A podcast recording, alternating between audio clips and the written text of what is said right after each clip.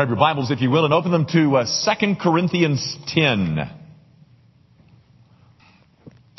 Hey guys, um, uh, just to keep you uh, updated and to try and um, enlist your prayer support, um, you know that we just had a group of 29 return from Belize. They got back uh, Friday.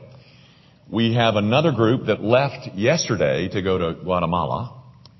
The uh, junior high group is leaving tomorrow to work in the inner city of Mobile, Alabama.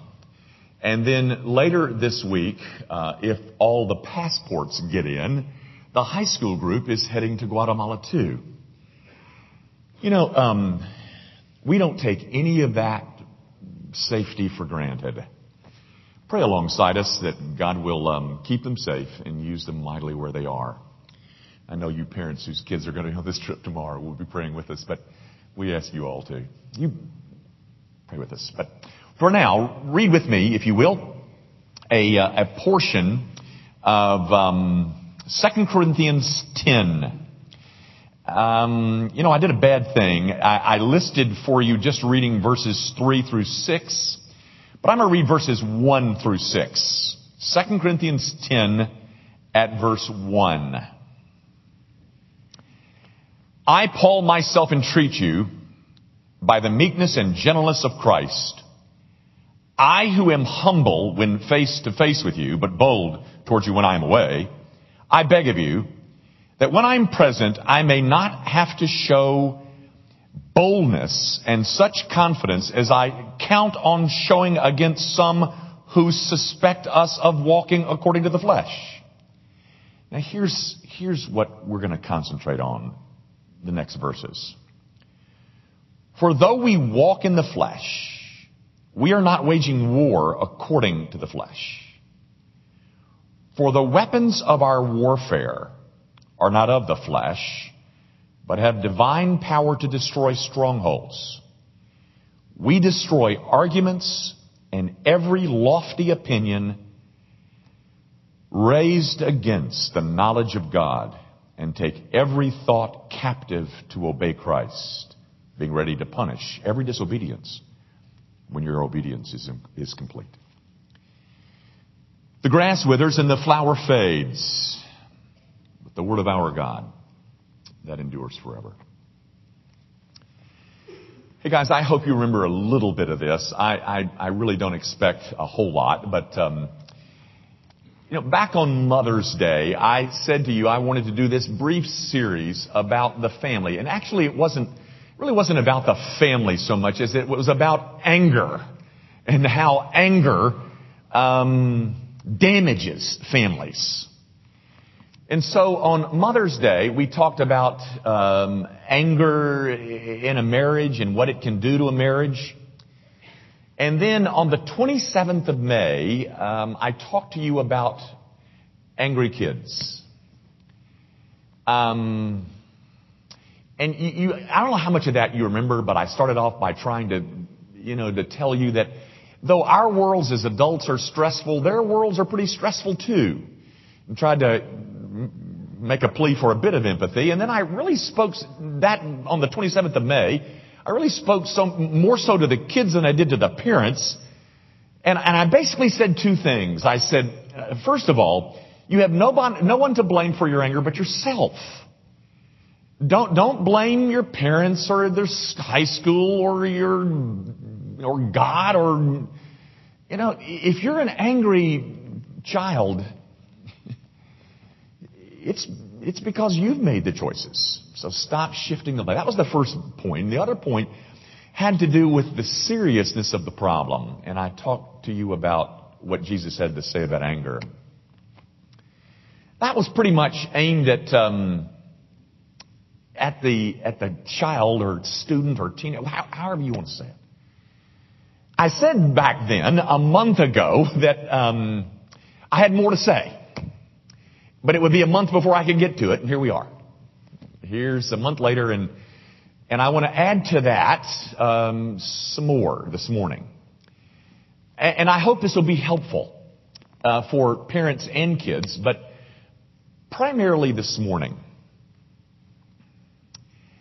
I, I want to speak to the parents. Um, we, we spent most of our time a month ago talking to the kids. This morning I'd like to speak more so to the uh, adult part of the equation. Now, um, again, what we're talking about is, is what anger can do in a home and how it can consume your attention, particularly if you're dealing with kids who you feel like are wrestling with, or who are angry kids. It's, um, it's what I call the Jimmy, Jimmy Dean um, uh, syndrome, the angry young man. I don't know whether you remember him, but that's aging myself, I guess. But First of all, let's start like this, guys. Let me tell you parents, uh, um, or let me remind us what it is that won't work. Um, the, the, old fighting fire with fire. It won't work. The uh, meet anger with anger, return evil for evil, lash back, um, uh, react in kind, squash the rebellion, eliminate the rebelliousness. It won't work. Um, years ago, I, I, I mean, gosh, 25 years ago, I read this book entitled Parents in Pain. Um, you may want my book, but uh, this is written by a Christian psychiatrist, John White, and and I don't remember a whole lot about what he said in here. I went through it again this week, but um, there's one thing that he says in here that I just want to allude to. He says if you, got a four-year-old or a six-year-old or maybe even an eight-year-old, that kind of squashing the rebellion. It might work. For now. And I remember when I heard that for now. It was back when I had a four year old and a six year old. And um, it, it's a temporary solution, and it might give you a little bit of uh, relief for the moment. But um, it's not the solution. Now guys, don't mishear me. I, am in no way trying to tell you not to spank your children. Spanking may be the exact right uh, response to a given circumstance. But I, I do want to remind you that the effects of that kind of approach are limited. The effectiveness is is not exactly what I think you hope it might be. So that's the first thing. It won't work. Placate. That is, avoid the conflict, uh, give in to the manipulation, sweep it under the carpet, peace at any price, um, um, appease this willful child. Hey guys, that hasn't worked in our marriages. What makes you think it's going to work with our kids? That, that's not a good solution. Thirdly, um, making excuses for them as a parent. You know, calling it what it ain't. You know, um, he's just a strong-willed young lad. Well, that he is. But, you know, that's no compliment, gang. Do you know what that looks like in its adult version? That ain't pretty. And calling it something that it's not is not going to help you. You, uh, the first thing I, or one of the first things is to recognize what you're dealing with. And the fourth thing that I'm saying won't work is some kind of anger management technique. You know, breathe deeply or uh, count to ten or whatever. Guys, all of those approaches just make matters worse. And, and I want to tell you why I say that. But it ought to be obvious why I say that. Here's why those won't work. Because, my brother and sister in Christ, the problem is not out there. The problem is this needy beast of a thing that lies in my chest. The, um, the trying to threaten or manipulate or avoid or use guilt which may all work for a while, do not address the real issue, which is something of the heart. Guys, you know, that, I'm sure that doesn't come as a surprise to you. I hope it doesn't. I mean, do you know what Jesus has to say about, about that? Um, out of the heart flow all of the, um, I mean, he, he doesn't, out of the heart of man come evil thoughts, sexual immorality, etc., etc. Guys, the heart is the steering wheel of, of, of every adult.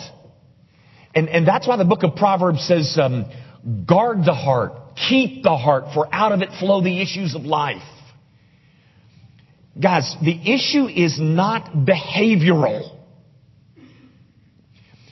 Behavior just unmasks the condition of the heart. The behavior is simply an expression of what's on the inside. To try and just change external behavior is not going to help you. It might help you for the short term. The issue is far bigger than that. So, all those approaches that I mentioned, they don't address the heart. So they may give you some temporary relief, but the problem rages on. Now, guys, um, you mom and dads, I hope that will fill you with a measure of hope. Because your child is not emotionally damaged or a bad seed or genetically skewed or incapable of change. No, no. Guys, that hard, impenetrable, willful heart that, um, that you see in your child, it can be changed. But not by a $600 anger management course offered by the YMCA. Guys, um, I said a moment ago that this ought to be obvious what the problem is. But I'm not, I don't, I'm not sure it is obvious to you. If it were so obvious, why do we keep trying these techniques? These solutions when they won't work. That um, that child of yours can be changed, and I hope that will um, encourage you. Okay, if that doesn't work, then then um, what does? So glad you asked. Let's start like this, mom and dad. Um, you know, there's this wonderful little statement by Jesus in Matthew chapter seven. Um, it's a funny little scene. We looked at it before, where he talks about taking the log out of your own eye so that you can see clearly to get the speck out of somebody else's. Well, that's where I'd like to start this morning, guys. In terms of what will work, let's start here, mom and dads. Um, you, you, need to consider that the first step ought, might ought to be you're going to have to work on the log instead of the speck. Gang, can I, can I read you a, a, a couple of verses? Um, you've heard these before. How about this? Fathers, do not provoke your children to wrath, um, but bring them up in the discipline and instruction of the Lord. You've heard that before, haven't you? How about this one? This is Proverbs chapter 15 verse. A soft answer turns away wrath, but a harsh word stirs up anger. Gang, do you get that? I mean, do you, you get what the authors are saying?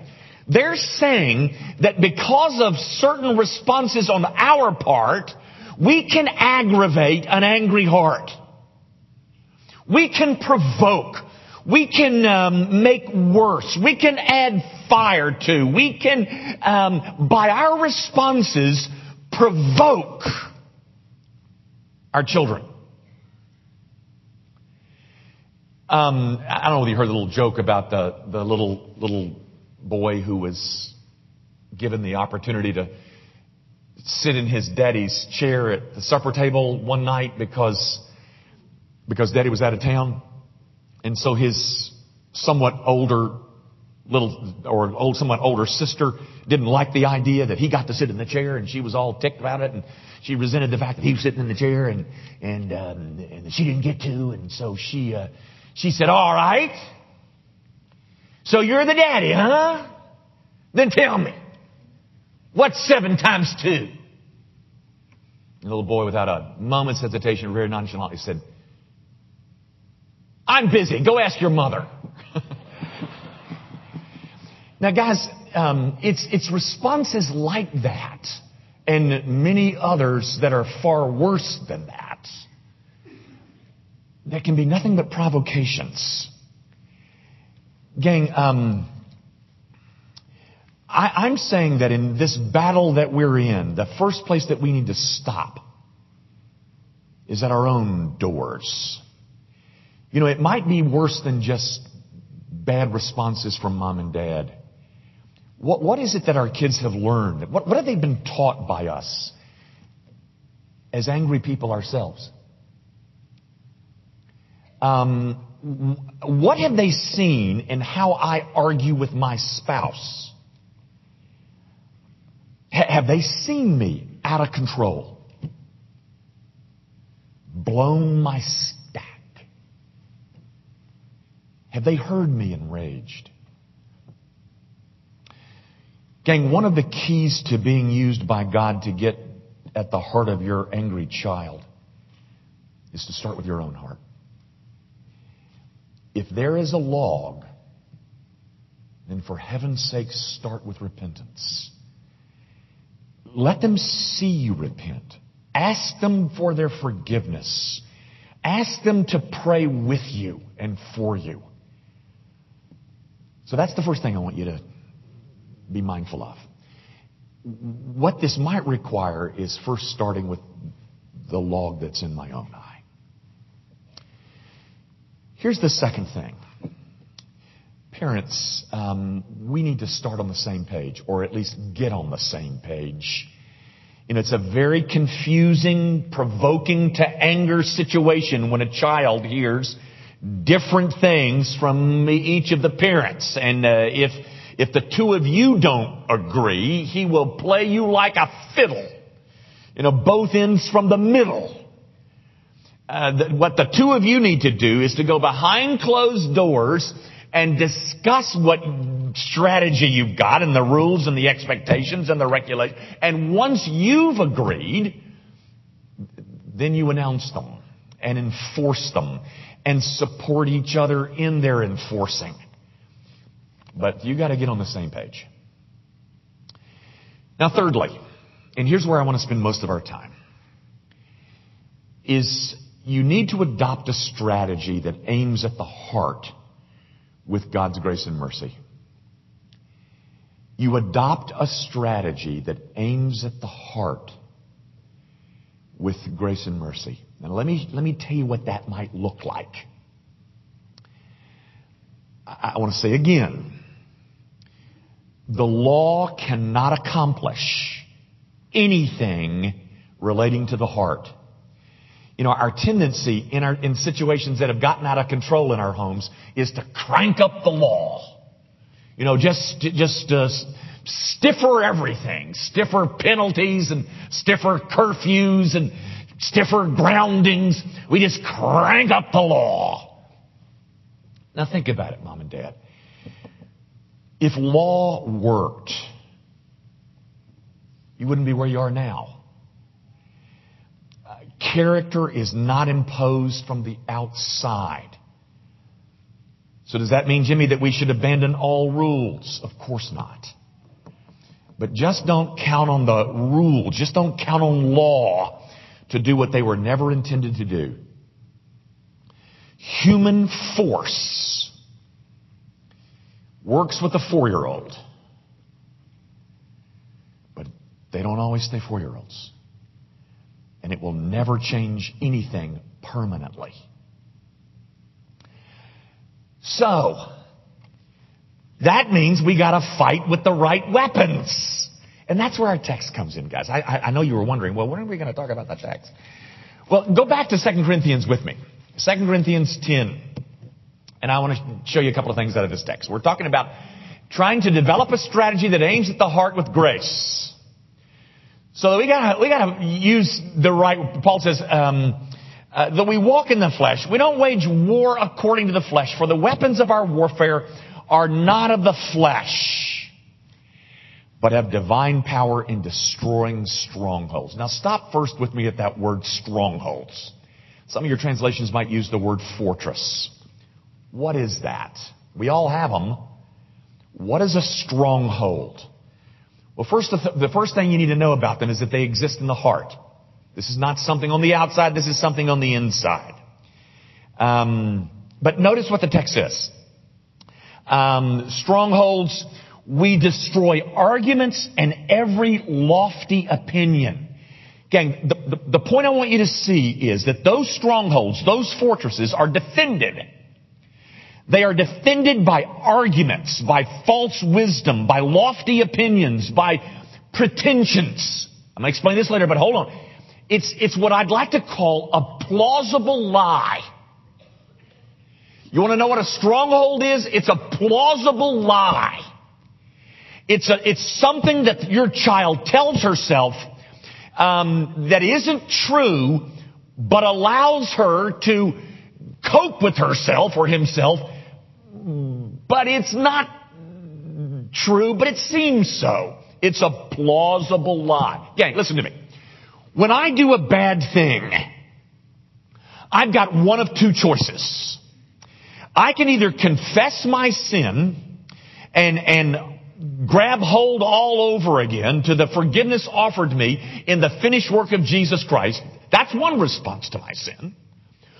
Or I can erect some kind of system of self-justification that makes the wrong that I've done somehow acceptable to me, to my conscience.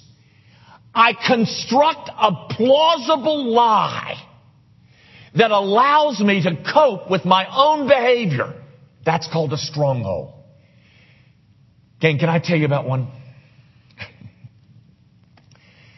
Just recently, I was in a conversation with four young men who did a very bad thing.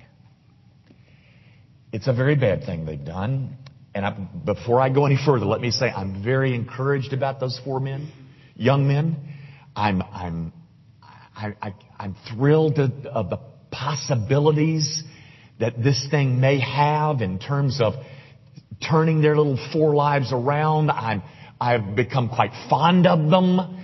Um, but these four young men did a very bad thing. And um, it, was, I mean, it wasn't a conjecture. It was confessed to. It was, it was a bad thing. And I'm in a meeting with them. Well, prior to this meeting, um, they had written me a letter. And in the letter, they, they called this very bad thing that they did, they called it an accident. Now it was a very overt, um, quantifiable, physical thing that was done. And they called it, in this letter, they called it an accident. Well, in my meeting with them, I, I kind of prefaced everything that I was trying to say with them with, uh, you know, this, this, and the other. And then I said, now, now let's, let's talk about this for a minute. You have said something in this letter that insults me. And it insults you. You've called what you did an accident. And it wasn't an accident. It was the choice of a wicked black heart. And for you to call it an accident is foolishness beyond compare. At that moment, one of the four raised his hand. And he said, with a, with a real attitude, he says to me,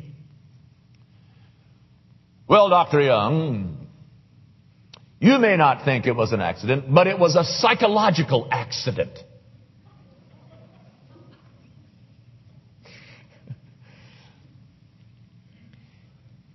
Do you know what that is? That's a plausible lie. That's a stronghold. That's something that this young man has erected in his mind to help him cope with the misbehavior on his behalf that, that he performed. Mom and dad, our kids are full of them. Plausible lies that are self-constructed that enable them to cope with their own conscience. Paul in this text says, we don't, we, we, we're, we're aiming at the strongholds, but we don't use weapons of the flesh to get after them. So then, okay, Jimmy, what do we use? What is it that will help us to fight to win? What are the weapons? Let me list four of them for you.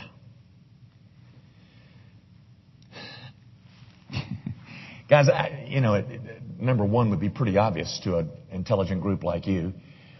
The first weapon is truth. Mom and dad, you want your kids to be exposed to as much truth as you can possibly get them. If the stronghold is a plausible lie, then what we, and what we are trying to do is to identify the lie and replace it with the truth. Now, guys, um, I need to say a thing or two. um, in this regard, mom and dad, for you to sacrifice opportunities for your kids to be exposed to the truth so that they can play more soccer, more softball, or go on more vacations.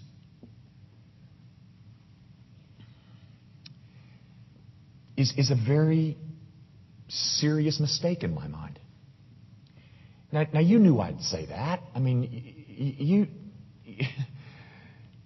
you could have predicted that I would say something like this.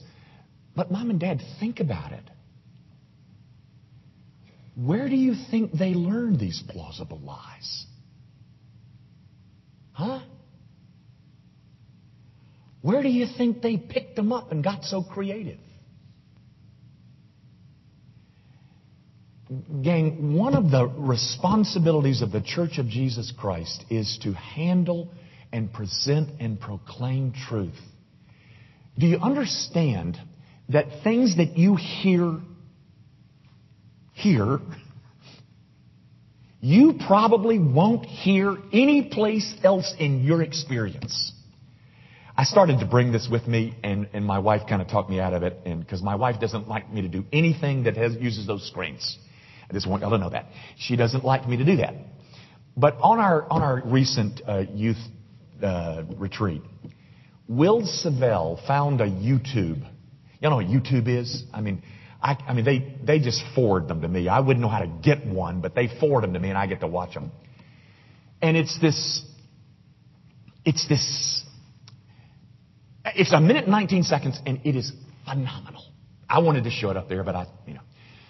What they do, it's, it's done by the Dove soap people.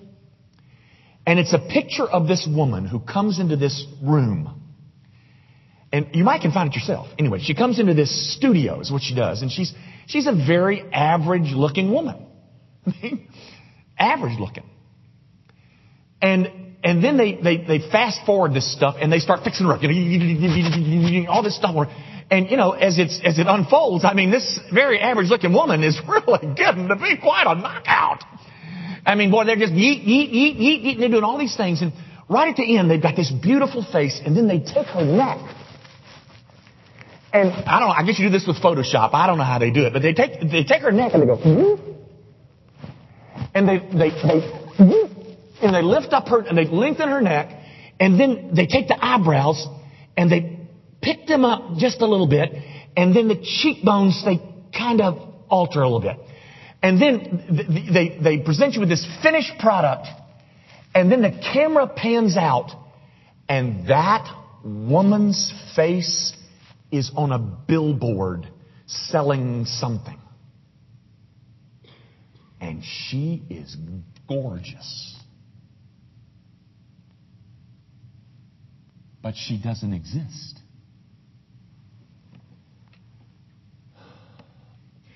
And then the closing caption in this YouTube is No wonder we have a distorted view of beauty. Gang, do you think they're going to get that on the soccer field? Do you think your little ones are going to be exposed to truth like that? Guys, I have nothing against soccer. I, gang, I, I played baseball all my life. I went to school on a baseball scholarship. I hope I've told you that before. My, my wife says if I say it one more time, she's going to leave me. But I love baseball. I, and I'm not saying stop baseball. I'm simply saying when you replace opportunities to have your kids exposed to the truth so that they can play more soccer or more baseball.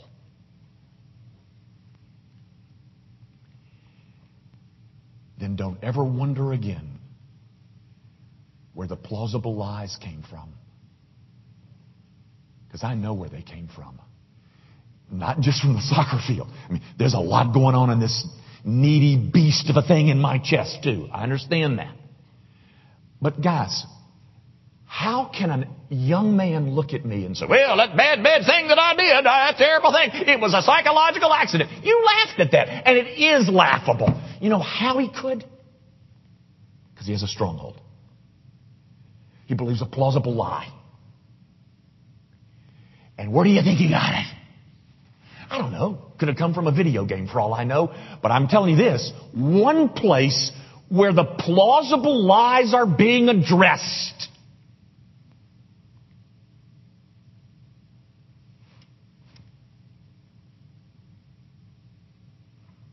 I'm not saying we're making progress. I, we can't force progress, but I'm saying, guys, if you're going to deal with it and make choices to remove your child from that exposure,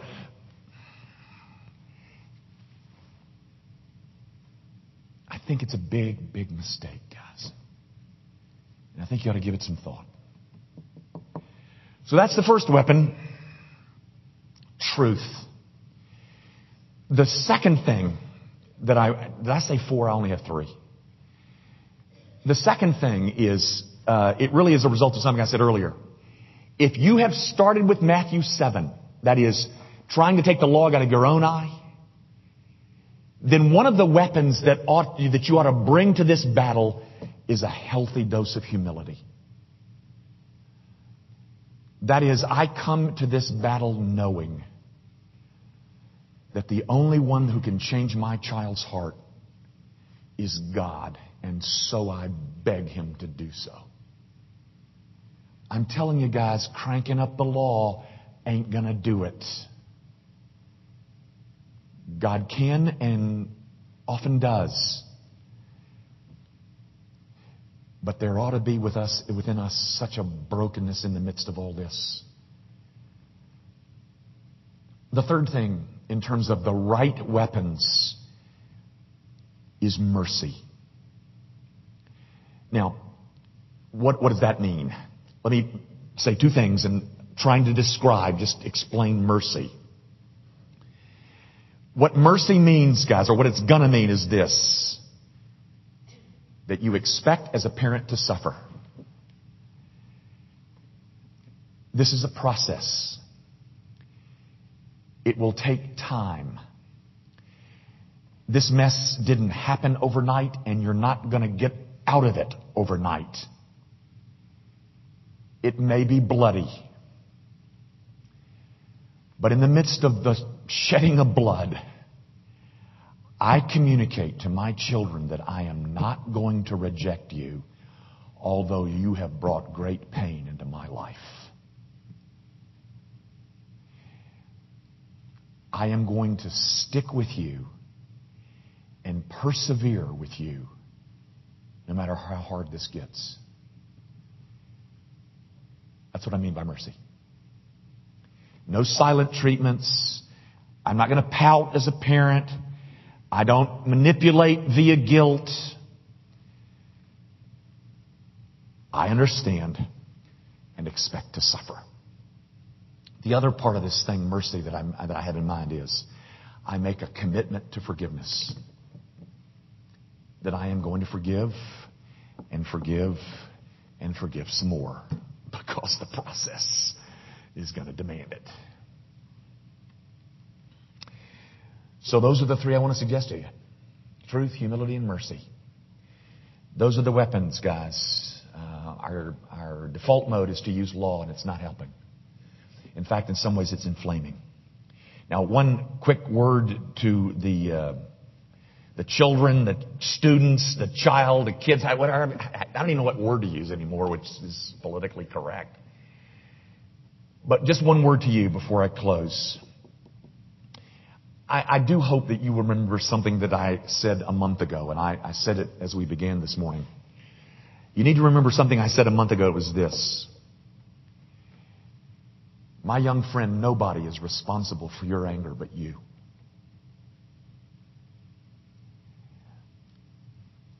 And nobody, nobody is responsible to fix it but you. And if your mom and dad fail, I'm sorry. But don't you fail. In this conversation that I alluded to, uh, that I was in just recently, one of the four young men met with me privately. He's a dear guy, and I had great hope for him. But he was the ringleader. And um, I had met with his mother and, and um, dear woman, and uh, I would love to get to know her better. But she told me some of the things that this young man had had faced. And I'm telling you, no 17 year old should have to face what this young man has had to face. I'd like to get my hands around the neck of his daddy who left them four years ago. I'd like to find him someplace in a back alley. My heart broke for this young man, and he sat with me and he told me these things. He said, Dr. Young, could I say one thing? I said, yes. And he said, ever since the ninth grade, and he used a word that I can't use from this pulpit. Um, I'll use it elsewhere, but had, I, I, mean, not in common parlance, but I mean, in, in quoting him. But he said something that I can't say here, but he said, ever since the ninth grade, I have been upon. And he told me the story, and I said, Yeah, your mother told me that, and your mother told me that. And I looked at him and I said, But son, do you want to be a victim the rest of your life? And he looked back and said, No, I don't. My young friend, don't be a victim the rest of your life. Nobody's responsible for fixing this but you. And I plead with you, don't ruin your life because you are unwilling to face your own sin. But in saying that it is sin, it's the most hopeful thing we could label it. Because for sin, there's a great Savior. Our Father, I do pray that you will help um, all of us figure out what makes us so edgy and, and what makes us so angry and hotheads and strong willed and self willed and all that stuff that damages every relationship we're in, and the primary one being our family. I pray that you will um, help us to have healthy, healed marriages and healthy, healed homes.